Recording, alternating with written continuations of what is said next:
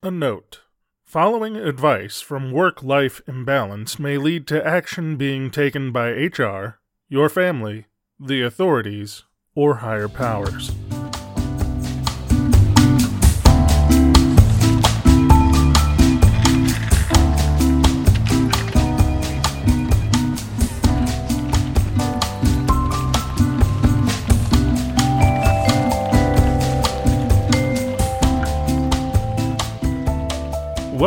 To Work Life Imbalance, an advice show focusing on workplace and lifestyle issues.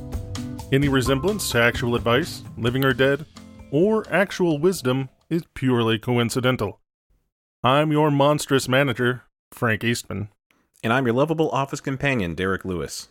Today, we'll be talking about working from home in the deep dive before we address some audience questions and issues from the internet. But first, The Daily Stand Up. Time for the daily stand up. So, yesterday, Derek, I got Frank. sweaty, nasty, gross with a bunch of crusty old men so, uh, regular Saturday night, it sounds like. a- and a surprising number of women. and I did something that I have never done before. Before I get too blue, tell me what it's about. Physical labor, Derek. Physical labor. You're gonna have to do better. I can still make us make something dirty out of that. I was a stagehand. Really? Well, that's Yes. cool as shit. It was uh it was one of those sort of off the cuff they needed some extras sort of things. And I enjoy doing things that I've never done before just to have experienced it. Right. So where I'm at is like I know that you guys have been working out a lot Uh huh. and so you've got a gym and you've got all those gym membership fees. Uh huh. I got paid for so the you got most paid for the pain. I got paid for the most exhausting goddamn workout that I have ever had. I I checked my uh I've got one of those Fitbits. Yeah. I had 190 minutes of active uh time like with my Jesus heart rate Christ. up in the uh in the exercise zone. Wow. uh, what was the production?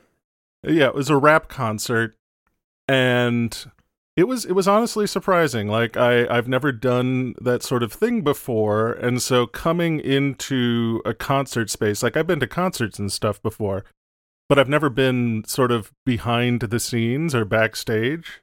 Right. And it's I don't like work. I think we can we can go ahead and say that that's a truth about me that most people know. Right. But it was kind of interesting being part of like an enormous swarm of people that were All completely doing the same thing. Yeah, well they were all doing individual things toward a common goal. And like Right. they completely changed the space in the course of about three, three and a half hours. Hmm. Like stuff that I didn't realize wasn't permanent was removed from the space. Like it was just like two walls and a concrete slab by the time they got done with it. And when we came in, it was a big stage for a show. So it was it was honestly surprising getting getting to see that. But the bigger part of it, you know, as far as I'm concerned, is the fact that uh yeah, I I was outside. Uh it was hot. It was humid and I I did physical labor and that is deeply unlike me.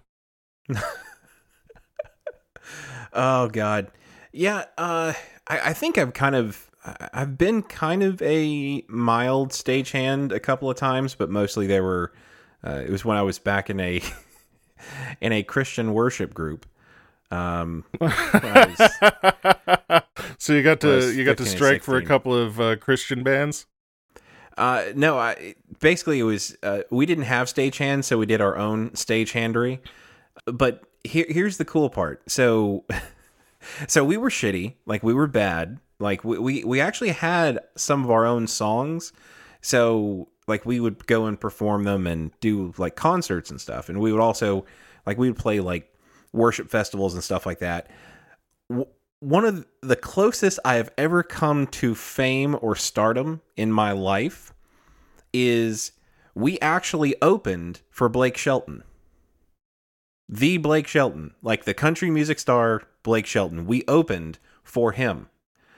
Sure. Are you not familiar with Blake Shelton or are you just not impressed? Uh, we'll go with a little of column A and maybe a little column B. Who the fuck is Blake Shelton? I'm sorry, I I do not know country music very well. So at, at the time, I probably you know I was like, okay, cool. He's a he's a country music superstar, or he's a country music star at that point. But he's actually one of the four coaches of, of The Voice. So okay, all right. I, I think I know the guy. He's that the one that's about. won. Yeah, he's the guy that's won more than, than than anybody else. So yeah, I mean, he's a he's big shit now. Like he, you know, people know who Blake Shelton is. Obviously, you don't, um, but that doesn't mean that other people don't know who Blake Shelton is. But yeah, it was actually there's a, there's a local college uh, named Shelton College or Shelton Shelton State Community College, and for their like some big anniversary I think it was 50 or something like that. They actually hired, you know, Blake Shelton to come out and and play a concert. Well, you know, they they tried to get some local groups to kind of fill in, you know, the rest of the bill, and sure enough, we were one of them, and we played we played the opening set for Blake fucking Shelton. Um, and it was cool shit. Like I I would have thought that opening for a country music star would would at least they would at least lend you some roadies. Uh, but no, no, none, none whatsoever. Uh, oh no, we were, I, I imagine. Yeah, it. Uh, we we didn't have a ton of stuff. We had you know some speakers, some like you know drum kits and stuff like that, and, and musical instruments and whatnot. And uh, yeah, it, it was it was kind of funny because essentially they had like the main stage, and then they had us on a on a flatbed truck, like a big flatbed eighteen uh, wheel truck trailer. And so we were, you know, all of our stuff was on it we were playing out there and they kind of just unplugged us and rolled us to the side.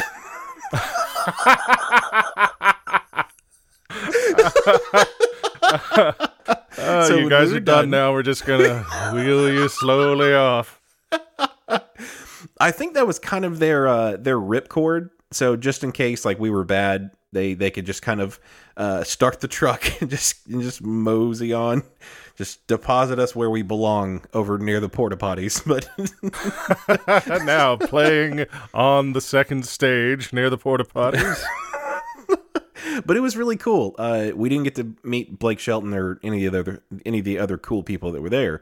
But yeah, so so we uh, I was both a musician and a a stagehand that day.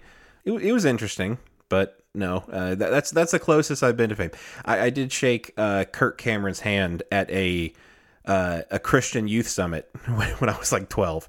Those are my two claims to fame, uh, pretty much for my entire life. And I'm I'm 32 now, so my guess is that it's not going to get any better than that. So.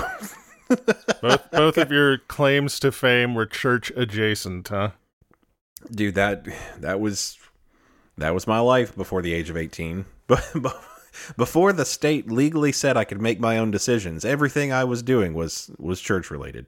So, yeah, I guess this uh this rap artist um like when we were taking down the stage, uh, I was informed that there was like there was a special piece of truss that had a huge curtain uh, that had been attached to it at the beginning of the night.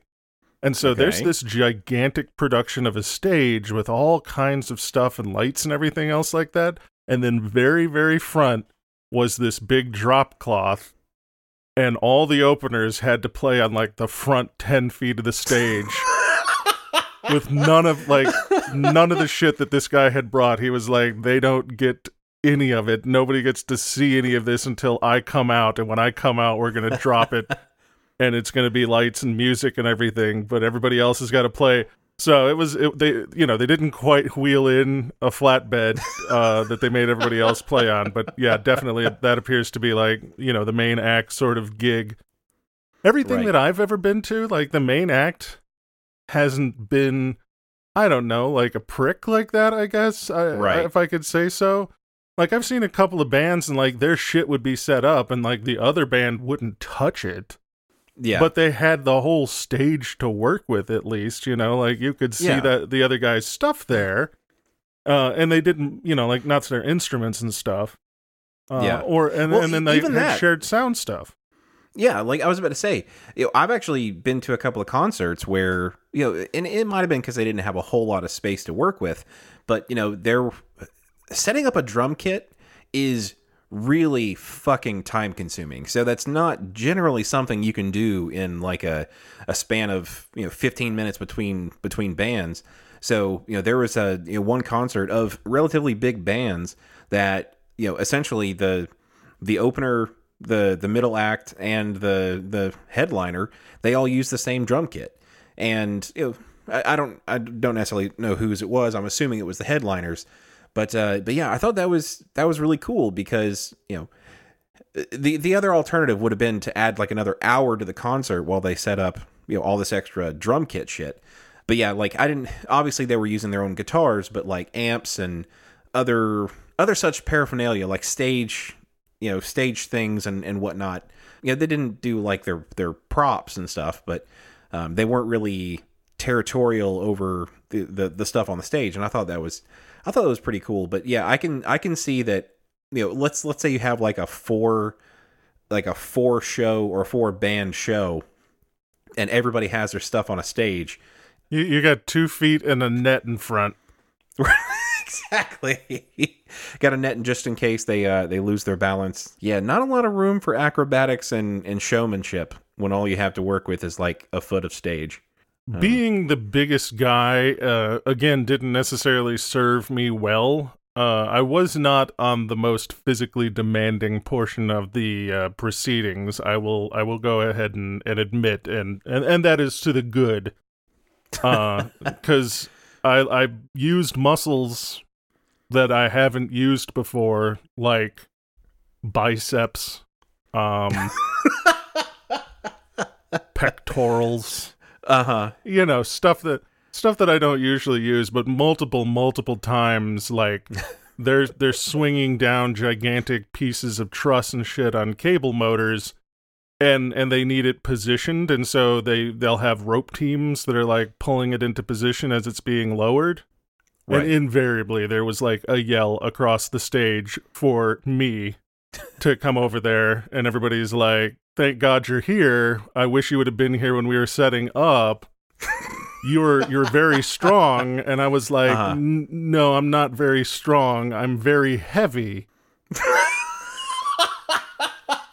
Which can be kind of like strength when applied appropriately which is to say if i grab this rope and lean backward There's enough mass that uh, if gravity is allowed to do its job, uh, the the result is lots and lots of force. So I can I can pretty see much that. but it, it wasn't it wasn't as bad a time like i i agreed to do it 100% only because it was something that i've never done before and i and as i said i like to do shit that i haven't done before just so that then i've done it and i know what it's like and i can i can you know speak to it but Right. I, I had a lot more fun than i was expecting to have like ordinarily i hate to be sweaty like that is my least favorite thing on the planet which is why i'm Right. fat Se- second only to being on fire. Yeah, i- and if I could somehow be both sweaty and on fire, that's probably the hell that awaits me. right. But uh, like pizza and my lack of of enjoying being sweaty are the are the two reasons that I'm fat. Uh, but I, I found that I I don't necessarily like I didn't even notice uh, exactly how drenched with liquid I was through most of the evening. yeah. uh, just because I guess I, you know, there was just a lot going on, and I was doing a lot of things, and uh, uh, very rapidly, I was just like, "Yep, I'm a sweaty mess." but I'm guessing that a lot of other people were just straight up sweaty messes alongside you. So it's not like you were the only sweaty mess. Every single person, because it was like 85 and 100 percent humidity as per Right. every single hour in Alabama during the summer. Right. Yeah, there was a there was a concert I went to where uh, it was Mumford and Sons, and you know it was a, it was a good show. But uh, before they even started playing, like they get out and and I mean they're they're from they're from you know Great Britain, so it's it's a different climate there, and so they were part of doing their uh, Eastern United States tour, and so they started like at the top and worked their way down. So they got through like the Carolinas and the Tennessees, and they got to, you know, I think they went to Georgia first, and then they went to Alabama, and they're like, uh, I, I, wish I could do uh, Marcus Mumford's accent, but I won't try. But basically, it's like it's like fucking bathwater in here. Like they hadn't even started playing, and they were already sweaty. Like like I mean, they have roadies. Like they have everybody take care of everything for them, and they walk out and they're and they're already drenched. They're like, "This is fucking terrible." Like, oh yeah, why just do you... existing outdoors in Alabama at any hour during the summer. Like this was in the middle of the night. We got done at like three thirty a.m. Jesus. And and you know it was still like eighty five with hundred percent humidity the entire time.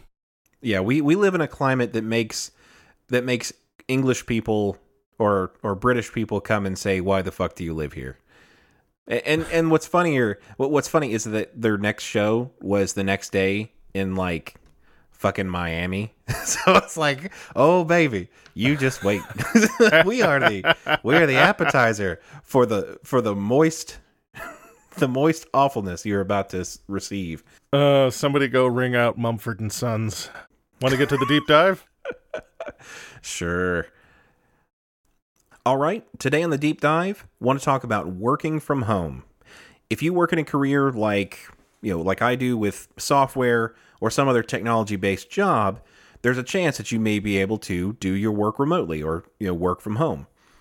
I like working from home myself for myself. The problem is in the business that we're in and the job that I do, my job is mostly kind of being in and around my coworkers. Right. And and finding out like the in the moment things that they need or the in the moment problems that they're having or the questions about process and things like that that they might have, which is great when everybody's at the office. Right. If nobody's in the office, then I can't do that. And so right. like I can work from home the same that anybody else can work from home, like all the software developers can work from home. But when I work from home, it is literally me sitting at my basement table, twiddling my thumbs, waiting right. for something to happen that I can actually respond to. So I'll respond to like maybe six email over the course of the day, maybe a chat message every two weeks or so but but for the actual working from home part like i'm doing my job. I'm here. I'm here to do my job. It's just my job right. does not lend itself quite as much as the as software development does to to working sort of by myself in a basement somewhere. Like right. mine is more of a social pursuit for all that i'm an antisocial person. Right. And and see that's what's kind of weird is that it's not like it's not like your folks can't contact you. Like it's not like you are unavailable or something like that. You are there, you are ready to have questions asked of you, to be interacted with and and you know stamp out whatever fires you need to stamp out.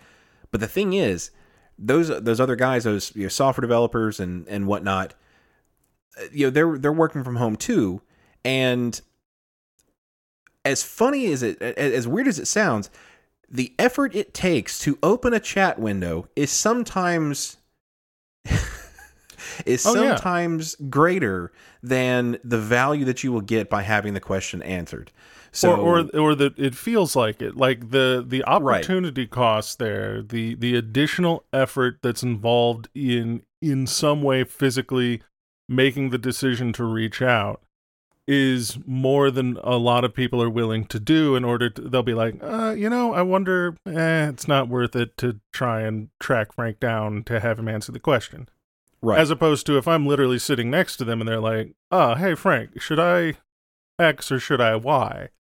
Or or you know a lot of times i'll hear people having a conversation and i'll stand up and kind of drift over there and find right. that there there's a question or an issue or or something that's in progress that that nobody was probably going to come and get me to talk to me about it, but which I can be of assistance with just because I managed to overhear it. and Right. inserted myself. Uh, there, there's some other HR related complaints about you inserting yourself, but but that's fine. Um, but no, it, you're exactly right, and uh, there are a lot of cases where you know when you when you, when you and I were working together, where yeah, like you, even though you had kind of guided us and and made us up in the the way that we should go, it, we still had questions about the process, or you know we needed some sort of impediment removed, but we weren't necessarily going to you know walk i don't know shit. I mean even walking around the cubicle seemed like too much effort but you know i guess what i'm trying to say is is that's what i like about the the collaborative workspace and i, I don't know if we've covered this or if we'll cover it later but part of the the qualities of the collaborative workspace of having more more open environments uh, lower walls uh, less general noise reduction.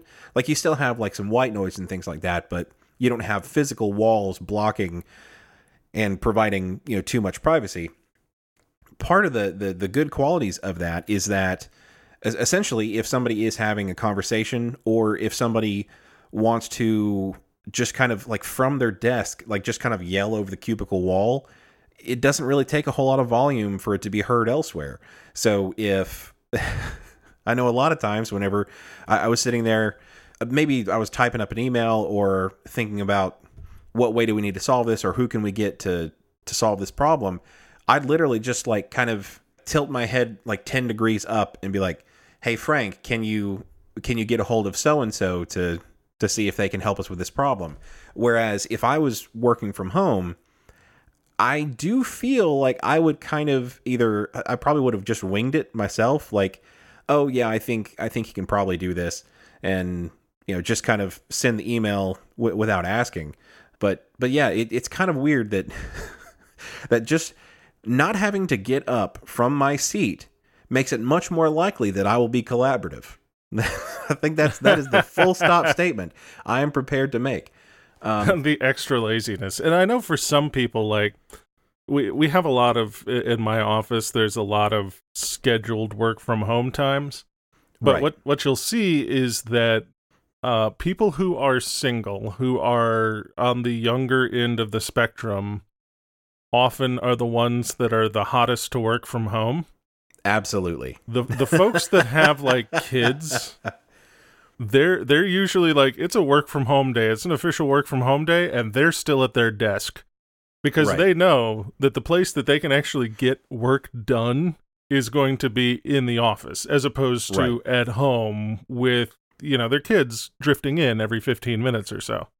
Yeah, and, and for the most part, for yeah, for a lot of people, home is where the responsibilities live. Like the stuff that I do at work, it, it's work, but you know I'm, I'm getting paid to do it. But you know there there's a lot of responsibilities you know at home.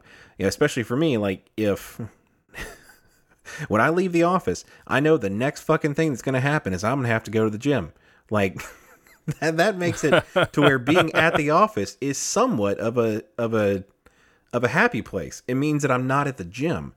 But you know, speaking more generally about you know working from home, you know, personally myself, you know, as a software developer, you know, one of the biggest, I guess, one of the biggest things that is in short supply is attention span, and w- with all the things that are going on in the office, especially nowadays, and with a collaborative workspace like I talked about before, there there are positive and, and, and negatives. Like the the positive is all the collaborative, you know, extra, the easiest path to collaboration you can possibly get because there's nothing separating people, but it's also not blocking out a lot of the distractions. So.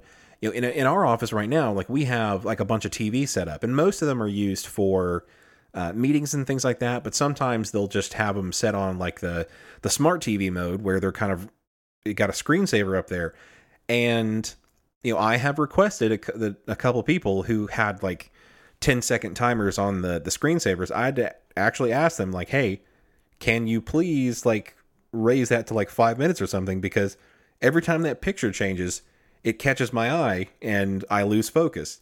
And you know, that doesn't sound Yeah. like a lot, but it, but it's happening constantly. So, you know, essentially, I'll be working on a problem. uh, typing out my my variable names and stuff, and then I'll see the picture change. I'll look up. It's kind of like uh, what was that dog and up? It's like squirrel. You know, just it's it's not not very long, and I, I realize what's happening very quickly, but my my concentration's already broken. Yeah, it's still a context switch. Like your brain is going, "What is that?" Okay, never mind. Back to what I was doing. And I mean, regardless of how short a period of time it is, it still exists and it's cutting out at least 30 seconds. Right. And it's kind of resetting the the, the timer on how long it's going to take me to, to really get fully invested in what I'm doing. And when, whenever I'm working at home or, or working from home, I, I don't have those things. Like my like I've talked about before, my home is very minimalistic and you know, Jessica's normally busy doing, you know, her stuff and she sleeps late anyway. So um, if, if I have a day where I wake up at 8 a.m. and start working, you know, I've got a good solid like five or six hours to just myself to where I can, if, if nobody messages me, I am just complete heads down working and it's, and it's fantastic. And, and I, you know, I've talked about it before that I'm a, a, a kind of a social introvert. So, or I, I am I am a sociable introvert where I like interacting with other people, but at the same time, I I do get a lot more done when there's nobody to interact with.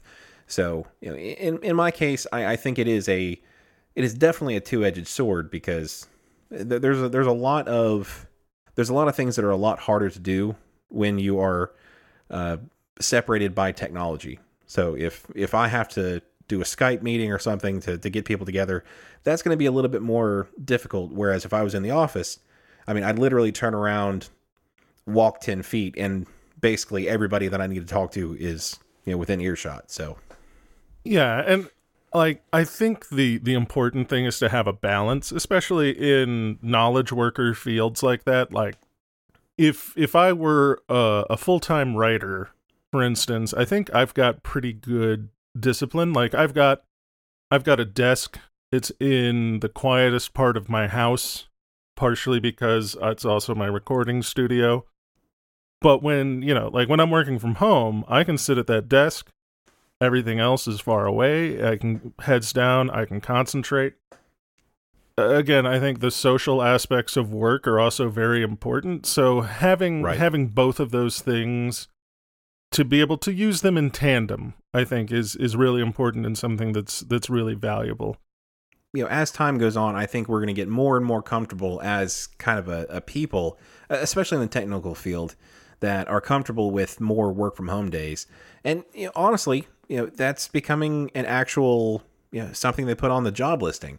You know, I, a few several years ago, I didn't really see very many people saying, "Hey, you know, you can work from home uh, on the actual job listing itself, but that's actually a, a, perk now, and I I enjoy seeing that. That that does kind of give me an idea that okay, if I need to work from home for you know getting a delivery or you know if I have like an appointment in the middle of the day or something where that that's one of those things that's kind of annoying is that okay you go in to work for four hours and you you leave for an appointment for two hours and you have to come all the way back across town for an additional maybe two to three hours that you're going to work you know at, at your desk at the office and then you have to go all the way back across town to go home. Whereas if you were working from home i will say like that that aspect of being able to work from home when you need to when it's going to be convenient. So as you as you had pointed out when i've got deliveries or sometimes i'm waiting for workmen because my house is falling down around my ears 24 7 but with with my job in particular like because i'm working with software developers and i understand that sort of uninterrupted time to to get into the work and concentrate is is important most of the things that i do in a day are very front loaded. So like right. I get there early in the morning, I have a whole bunch of meetings. Usually my meetings are done by 11 a.m. So that I'm I'm trying my best to give people as much time during the day to work as possible. A- and after those meetings, like that's when that aspect of my job where I'm just sitting there waiting for someone to to have a problem comes in.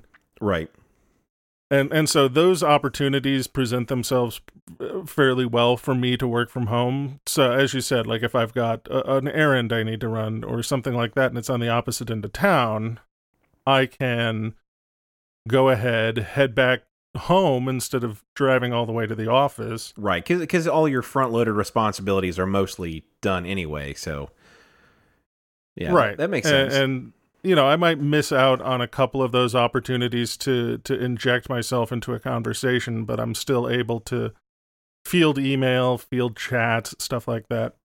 And and I think a lot of offices and our office as well are trying to move a lot of communication to virtual sort of uh, electronic spaces. right, Uh, and I think it's specifically to sort of help facilitate people working from home. Because as you said, it, it's become a benefit. It is a benefit that is listed in job descriptions and things like that because it's what people are looking for more and more. yeah. So if, if everyone is used to just like jumping into Slack or or Teams or something like that to jot off those quick questions, then you know there's a lot less in the way of of leveraging me physically if they can if they're more used to leveraging me in a digital way. Right. And you know, there, I've got a couple of friends that have kind of lucked out and found that really good per- permanent job that they're able to do completely remotely. And in some cases, it's you know from people you know they're they're down here in the south and they're working for companies like in the northwest or the northeast eh, that are they're far too far away for them to actually commute and they have no interest in in relocating. So they're they're working you know 15 hours away from maybe not quite that far. Uh, I'm trying to think. Yeah, there there are multiple places that are 15 hours away. Yeah. I don't know why the fuck I just thought that. Like for some reason my brain was just like, "Wait a minute. Is the country that big?" Nowhere could possibly be 15 hours away. No, we're not we're not in uh we're not in Great Britain. There there are many places that are that far away. Um By car? Yeah, definitely. There's there are places in this country that are that far away by fucking plane, given layovers and having to get anal probed and everything else like that going through the fucking airport. Right, but yeah, I've, I've had a couple of friends that have that have scored those you know really good remote jobs, and of course they miss some of that camaraderie that you get from that that you get from the physical presence by being around your coworkers. But the the extra benefit of being able to essentially, you know, in, in a lot of cases, work from just completely from home, never having to be in the office. Like I said, I'm social, but I think that I could get over it for the ability to to basically have my my home be my my permanent office. But I mean, I, I guess I can see the problem of okay, at least with with having to go into the office when I come home, like I know that I'm no longer at work. I, I've heard a couple of people say that that's kind of a problem, where if if you work at home, then how do you separate being at home and at work and at home and off the clock? So that that might be a, a slight complication from that, but Yeah, that's definitely something that takes a particular kind of discipline, but I I will say it's a discipline that I would be willing to learn. that that was that was kind of going to be my my next comment is that that is something that I could possibly learn. I guess we'll you know see. what? We should discuss it in accounting. That sounds good.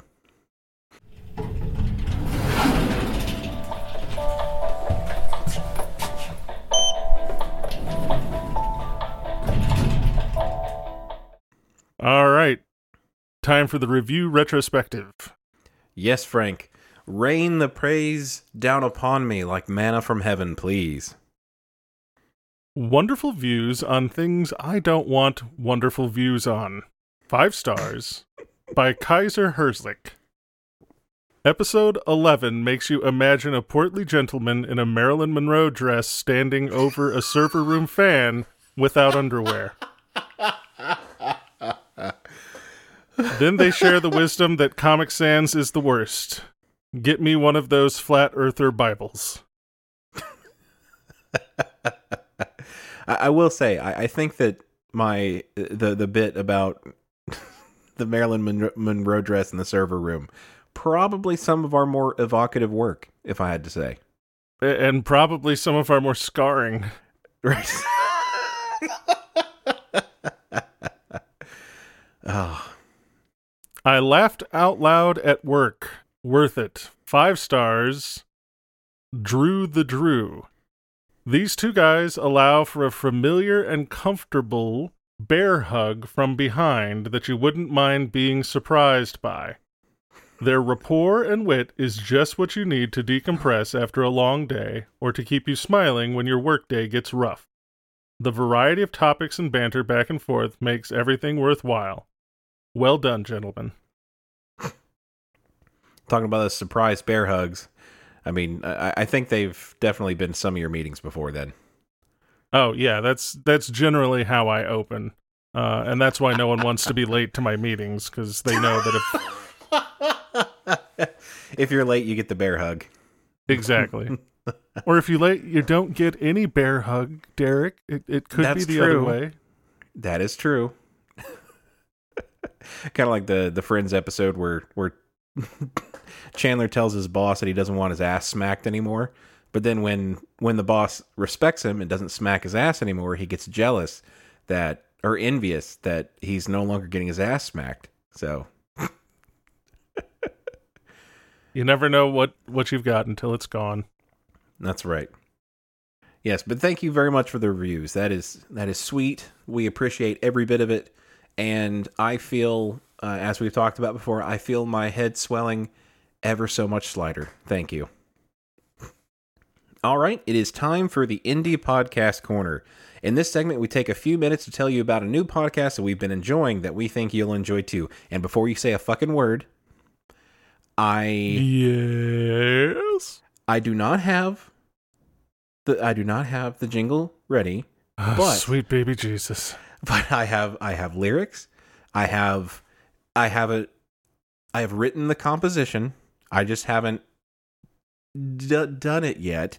But I did buy a cool ass uh, MIDI keyboard, so I, I think with that that will be the that will be enough of an impetus. I have spent money on this, therefore output is expected. So I think that will be will what'll push us over the hump. So It's We'll see. supposed to be the indie podcast corner, Derek, not the semi-pro podcast corner. look see my problem is that anytime i try to do something i i can't just like let it be okay except for like this whole podcast but uh anything that i do for myself like i try to to make it as as good as i possibly can or at least i try to make it match the the quality that i have in my head and that takes a really long time and colossal effort to actually bring to fruition so uh, we will see. I, I, I don't think I'm going to get quite to to the level that I want. Honestly, at this point, there is nothing that I could produce that is that is of enough quality to to warrant the lead up to its reveal. Like so, there is. I, honestly, at this point, I feel like there's no pressure anymore because nothing will be good enough. So we'll just we'll just push it on out the door. I'm just wanting some Tiny Tim tiptoe through the tulip shit, man. That That's was what I'm one of the here for. I I one of the uh one of the iterations was very similar to uh to Tiny Tim, ukulele and all. So See, I'm here for that. I'm waiting. We'll see what it is. I guess we'll just we'll have the the indie podcast corner without intro once until again, you're ready. All right, this week our featured show is the Besotted Geek podcast. It is hosted by two people. Uh, I assume they're people. They they go by the the code name Stork and Peacock. So uh, they could just be sentient birds. Like I I can neither confirm nor deny whether or not they are people or or sentient birds. Um, Hmm, sentient birds with a podcast called Besotted Geek. So I'm already picturing like two pigeons and little fedoras. uh, I, I think they might get behind that. Um, but they review uh, nerdy and and geek movies and do lots of bits surrounding those movies, such as uh, for you know, for example, the latest one of the latest. Uh, sorry, let me take another run at that. Don't worry, Frank. Through much through much exertion, we will squeeze quality out of this. sort of. Like blood from a turnip. but they review god damn it Remu. What the fuck? Oh, fuck me. Uh, Remu. Now it's two cats with little fedoras.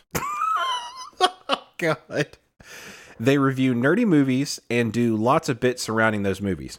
So essentially, they do multiple movies in a series. So like like with Batman, they've run through pretty much all of the the modern Batman Batman movies, and they'll have kind of a, a, a running tally of you know which one is you know which of the characters is the best villain, the best love interest, you know the best hero, things like that. Um, and sadly enough, Batman is probably not their their favorite hero throughout. Unless it's Michael Keaton Batman, right?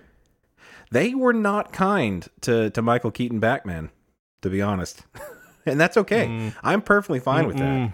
Um, Mm-mm-mm. I, Mm, I'm just gonna be over here in my corner. They also make uh, movie related cocktails, and typically it's one shot and one mixed drink. And uh, most of them have sounded fantastic. I don't have a very big liquor cabinet, so I haven't I haven't made them, um, but they sound fantastic. Uh, and those are are meant to be your boozy movie companions uh, while you watch this movie along with them. And they just celebrated their second anniversary of their podcast, so I think their latest podcast was 107, I believe, at the time of this recording. So um, they've been at it for a little while, and you know it is it is fantastic quality, and uh, I think you guys should really check them out. 107 episodes and they've still got liver function. It's well done. Yeah. Well, the thing is, it's all about moderation, and you know they they only do the podcast once a week, so they abstain throughout the week, just get shit faced on the podcast, and no alcoholism develops. It's great. Once again, that is the Besotted Geek podcast, and you can find them on Twitter at Besotted Geek Pod. Sound like a real good podcast, Derek. Look, I know, I know, Michael Keaton is your is your bay, but uh, He's the Look, original had- Batman. He is the best Batman. That's all there is to say. he is the only Batman.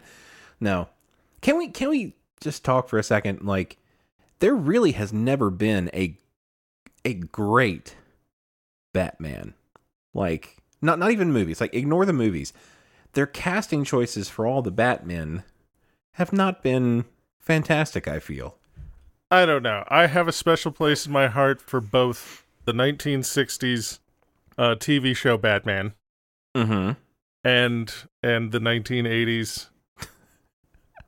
And Uh, also Jack enough- Nicholson Jack Nicholson is unfortunately ever so slightly beat out by Heath Ledger in terms of Jokerdom, but it's two Uh-huh. Right. completely different Jokers. And I do think that the Right. Joker that Jack Nicholson was doing, the Tim Burton Joker, was was pristine. I, I agree. Uh, for for what they set out to do with that, I think I think Jack Nicholson did a fantastic job. But I, you know, personally, I do like the the darker Joker a little bit more. Um, but to each their own. I guess ain't no Batman like Lego Batman. Because Lego Batman don't stop. I wish it would.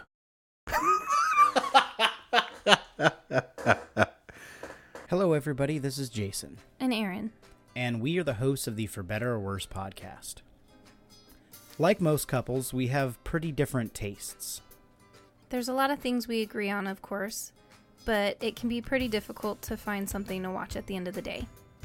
She likes comedies, love stories, and dramas, And he likes anime, horror, sci fi, and fantasy. so we both thought it would be fun to force each other to watch our favorite movies, shows, or anything else we can think of, and record it here for you guys. The show is a lot of fun, and it's not always torture. Sometimes we actually come around to each other's side. We would love for you guys to give us a shot, so download For Better or Worse anywhere you listen to your favorite shows and join us in the fun. We can't wait to share our experiences with you.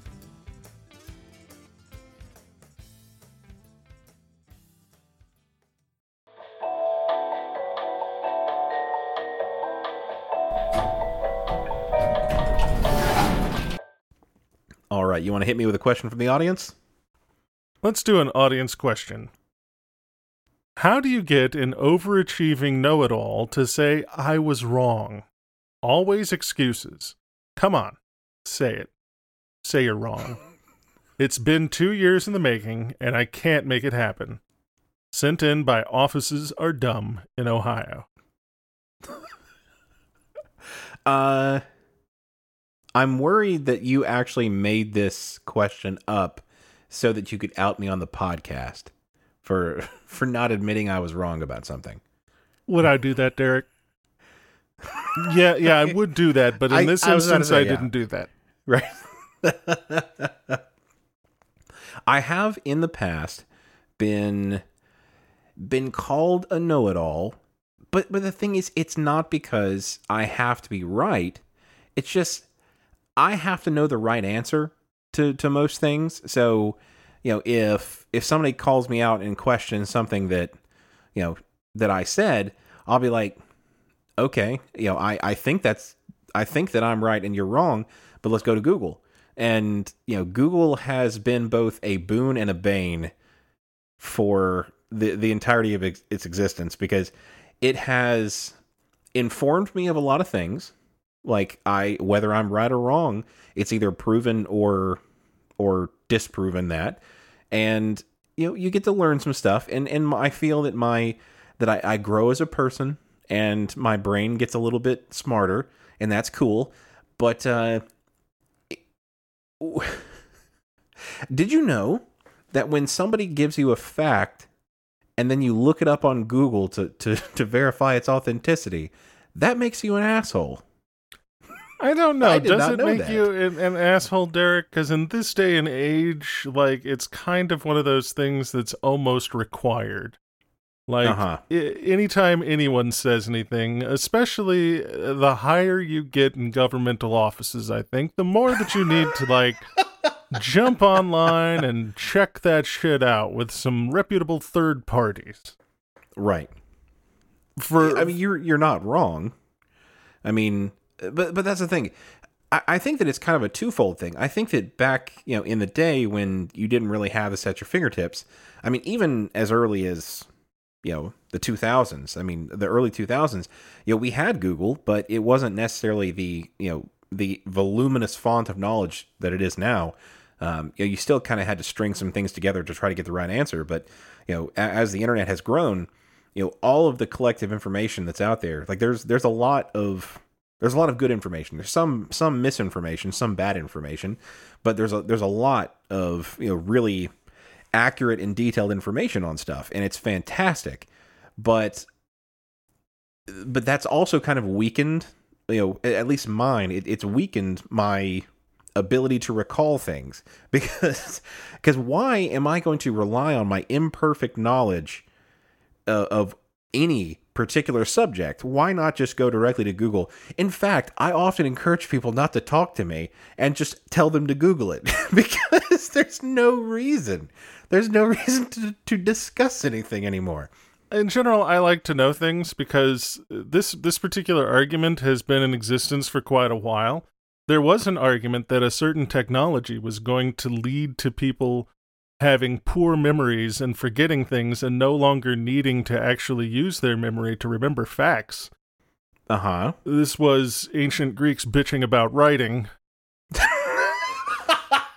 so, so the jury is still kind of out on that one. yeah, so Plato might have had a problem with it. Uh, in general, I think everybody is afraid that the, the newest technology is going to lead to the downfall of people having memories for things. Right. I think for for the question asker, like beyond. Oh fuck! I forgot we were doing a question. beyond the ability to go Google it, I think they just have to do like they they already put it in their question. Like the answer to their question is there. I think you just have to take them down like the cheetah taking the gazelle upon the savannah and hold them down and just say say it. Say you're wrong over and over again while you have them in a chokehold. HR will probably have problems with that. Definitely. Probably, But Uh, until until they experience it firsthand, and then they will be totally on board with your, you know, somewhat reprehensible tactics. But sometimes that's what it takes. Um, yeah, I mean, it, it depends on how bad of a know-it-all pain in the ass that this person is. It might be that everybody from HR just stand there and be like, "Yeah, no, deserved." because I, I think that there are there are a couple different types of know-it-alls. Like there there are the type of know-it-alls that will you know attempt to recall information. Like I I, think that I'm probably of that of that ilk. You know, I will try to recall some information. I will never I will rarely claim that it's that it's perfect. But then you have the other the other type of know-it-all where essentially they feel that their their recall their ability to recall knowledge is completely perfect. And you know no matter what happens like even if even if you pull it up on google you know it, yeah they they state something you know that it's that it's false or you think that it's that it's incorrect and you google it and you know google with many verified sources says that they are wrong they will still stick to their guns and say no i know that i'm right. They're they're just misinformed or something i i think that's like a a, a true like personality disorder. Like if somebody is willing to take like like you pull up like like 10 scientific journals that say something is wrong or you know that, that something that somebody else said was wrong and they're like no no no they don't know what they're talking about. It's like motherfucker they are scientists. They the only thing they do is the thing that you just were like bullshitting about. Like i think we need to take them a little more seriously than we take you um, So, given the current administration, that person obviously needs to be put in charge of NASA. It's working out so well so far, ain't it? Fucking Space Force. God damn.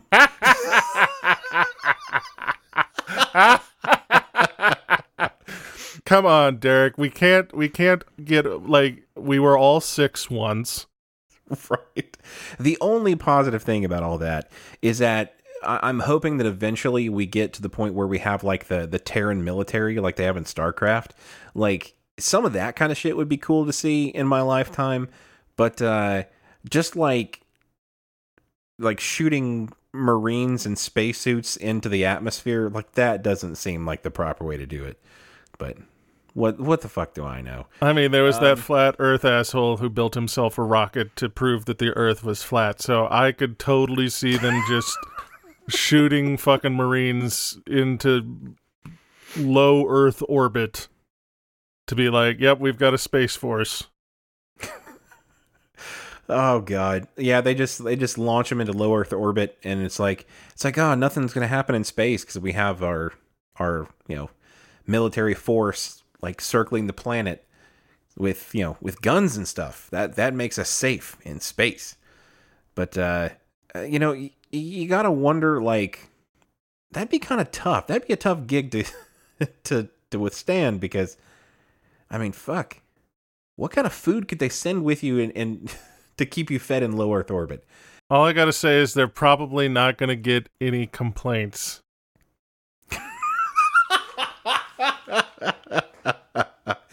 Yeah. Probably no reports either. No. yeah. Something tells me it wouldn't. Um but no, okay. So if if you've got somebody in the office that is just just an out and out like complete bullshitter, like not necessarily a liar, but um, you know, because liars are a whole different other animal. Like people who are just spouting things they know are false, like that's that's a different problem. Um, it can it can definitely seem like the same thing, but but somebody who feels so confidently that they are right and and has such a such a a mental attachment to being right. I mean, how can you how can you combat that? And I, I I mean both in like a in a serious way and in like a joking way. Like we'll get to the booby traps later, but but like I mean, really, how can you handle that? It, from a serious standpoint, the the problem is you honestly can't because psychologically, when people are wrong and they are provided with facts that prove that they are wrong, they're actually more likely to dig in and entrench on their wrong assumption. Right, just completely double down. Because a lot of people they take what they have decided to believe is the truth, and belief is the important part, not the truth. Right. and and that is then part of their person and i think i've discussed it before like at that point to be wrong is threatening their identity of self and people won't do that so it it's a very thorny issue to get people to believe things that are in fact correct when they are mistaken because coming at it by saying this is the mistake that you've made their their instinct is more often than not to double down on their horseshit Right. I, I don't necessarily know if this is so much a, a booby trap situation, but uh, what type of shenanigans could you pull on this person to to somehow condition them to stop uh, acting like a know-it-all? The only thing I can think of is that you're going to have to get a tranquilizer gun and a shock Okay. collar. Why both? Well, you got to trank them so that you can get the shock collar on them. okay, all right. So a one-time use tranquilizer dart, and then a a, a lifetime supply of uh of shot collar juice. Gotcha. Exactly. And and then whenever they say something and they're wrong, you you just give them a little jolt. Just a little corrective jolt, just a tss. Although possible double-sided sort of coin might end up like uh, the South Park movie, and they end up getting superpowers from being wrong, uh, and that would be a regrettable sort of outcome. That would be. Want to get to an issue from the internet? One of my wife's coworkers legally changed his first name to Lord by user odd underscore craving. Although he's worked for this company for eight years, he now prefers all of the employees and management to call him Lord. And that's it. That's the whole qu- that's the whole issue. Somebody who already worked in an office, had been there for a while, decided to up and change his first name to a royal title.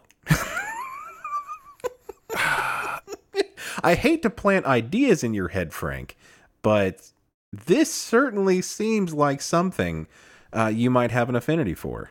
I mean, I'm already a Scrum master, so I think I'm pretty good on that front. Now, is it? I guess it's Lord, but but wasn't there that singer from um uh, from Great Britain, Lords? So there we go. I would just call him Lords, and I would hum her music every time he walked by until he was just so fucking embarrassed by this cockamamie plan of his to get everybody to call him Lord Fauntleroy that he Uh, just abandoned it entirely.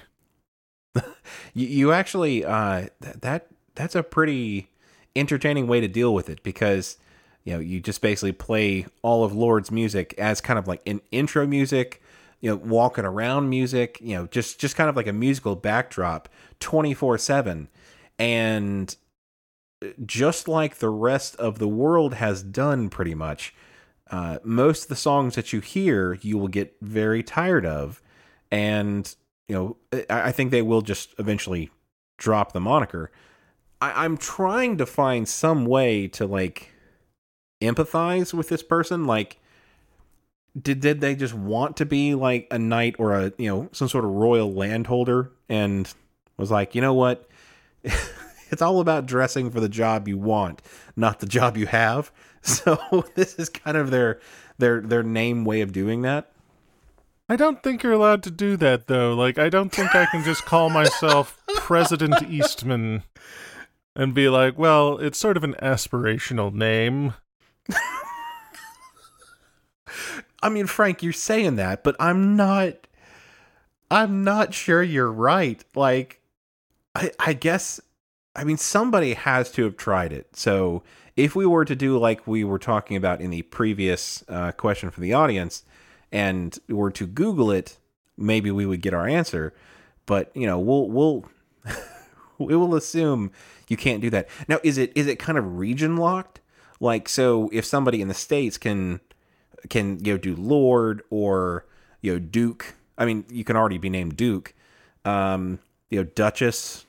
You know Earl. is Earl exactly. So there has to be some sort of like region locking to this. So like if somebody from uh you know let's say you know, India or Korea or something, if they wanted their first name to be president, you know, there's not. I I think they'd be able to.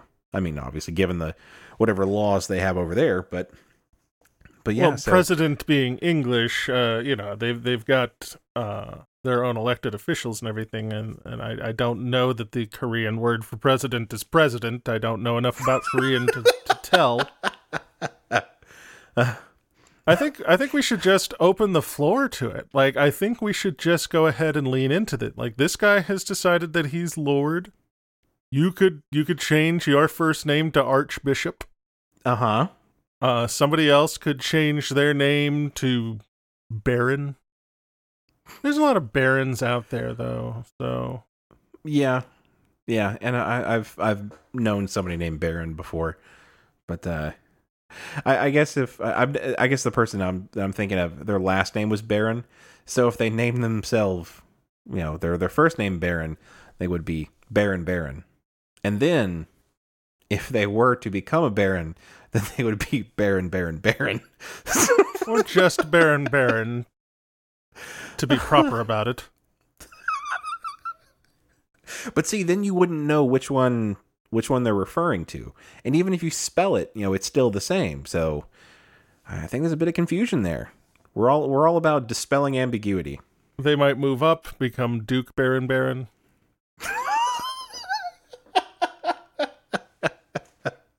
Oh, that would be confusing. uh, uh yes, this is uh This is my friend Duke Earl Baron. Like, well, which fucking one is he? Maybe maybe someone could change their name to Jarl.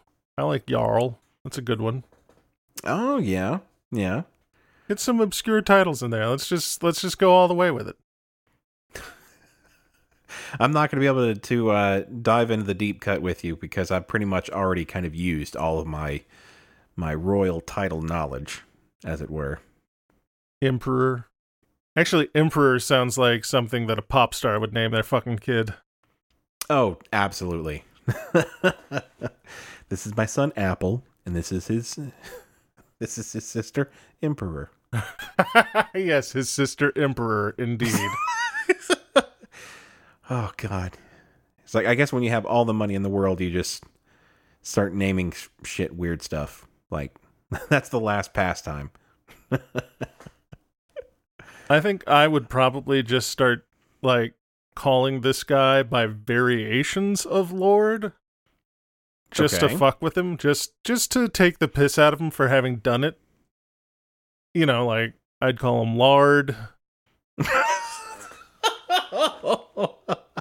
Lourdes. yeah. Oh, okay. Uh, honestly, uh, I think lard is the clear winner here. Um, you have to start. No, no. You you hire an Irish person uh, with a very strong Irish accent, and so so whenever they address him, it's like, "Oh, hi, lard." there we go. Just pretend that you're Irish. Call him Lard until it sticks. Everyone's like Lard, and he's like, "No, it's Lord." And it's like, "Yeah, that's what we said, Lard." oh, praise the Lord. oh God. See, but that you know, that's the kind of reason that I that I picked this because it's not something I mean, it's it's not there's not a whole lot of intricacy here. It's just the concept of somebody I mean, you can you can just paint yourself a mental picture of this person that it's one of two one of two things. Either it's somebody who is like so high and mighty that they fancy themselves a lord, or it's somebody that is like has been so down, you know, so trodden upon by the rest of society that they thought the only way to to keep some semblance of dignity is to give themselves, you know, a dignitary title. Like it's one of those two things, and and neither one is a healthy situation. Like that that seems like a red flag. like if If I if I have to wear a hat that's like I'm a very important person, then that is a, that is a clear giveaway that you are not a very important person. Typically speaking, I think. I don't know. Praise the Lord and punch the clock.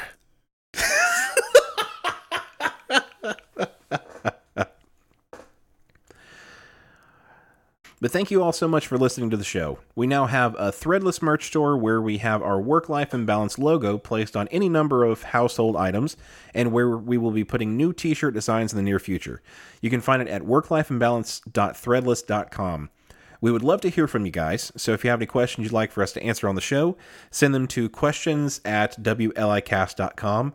You can also visit us on Facebook at facebook.com forward slash WLIcast or on Twitter at WLImbalance and use the hashtag WLIcast. This has been the Work Life Imbalance Podcast. I'm Frank Eastman, I'm Earl Baron Derek Lewis. and with that, I think we're going to have to transfer you. I think I could pull off Duchess. I think you could pull off Duchess too. you you seem like a Duchess. That makes a good code name. Isn't that the name of like a like a cat food? Duchess. I know it's the code name of Archer from Archer. Oh, is it? So you can be Duchess and I'll be Babou.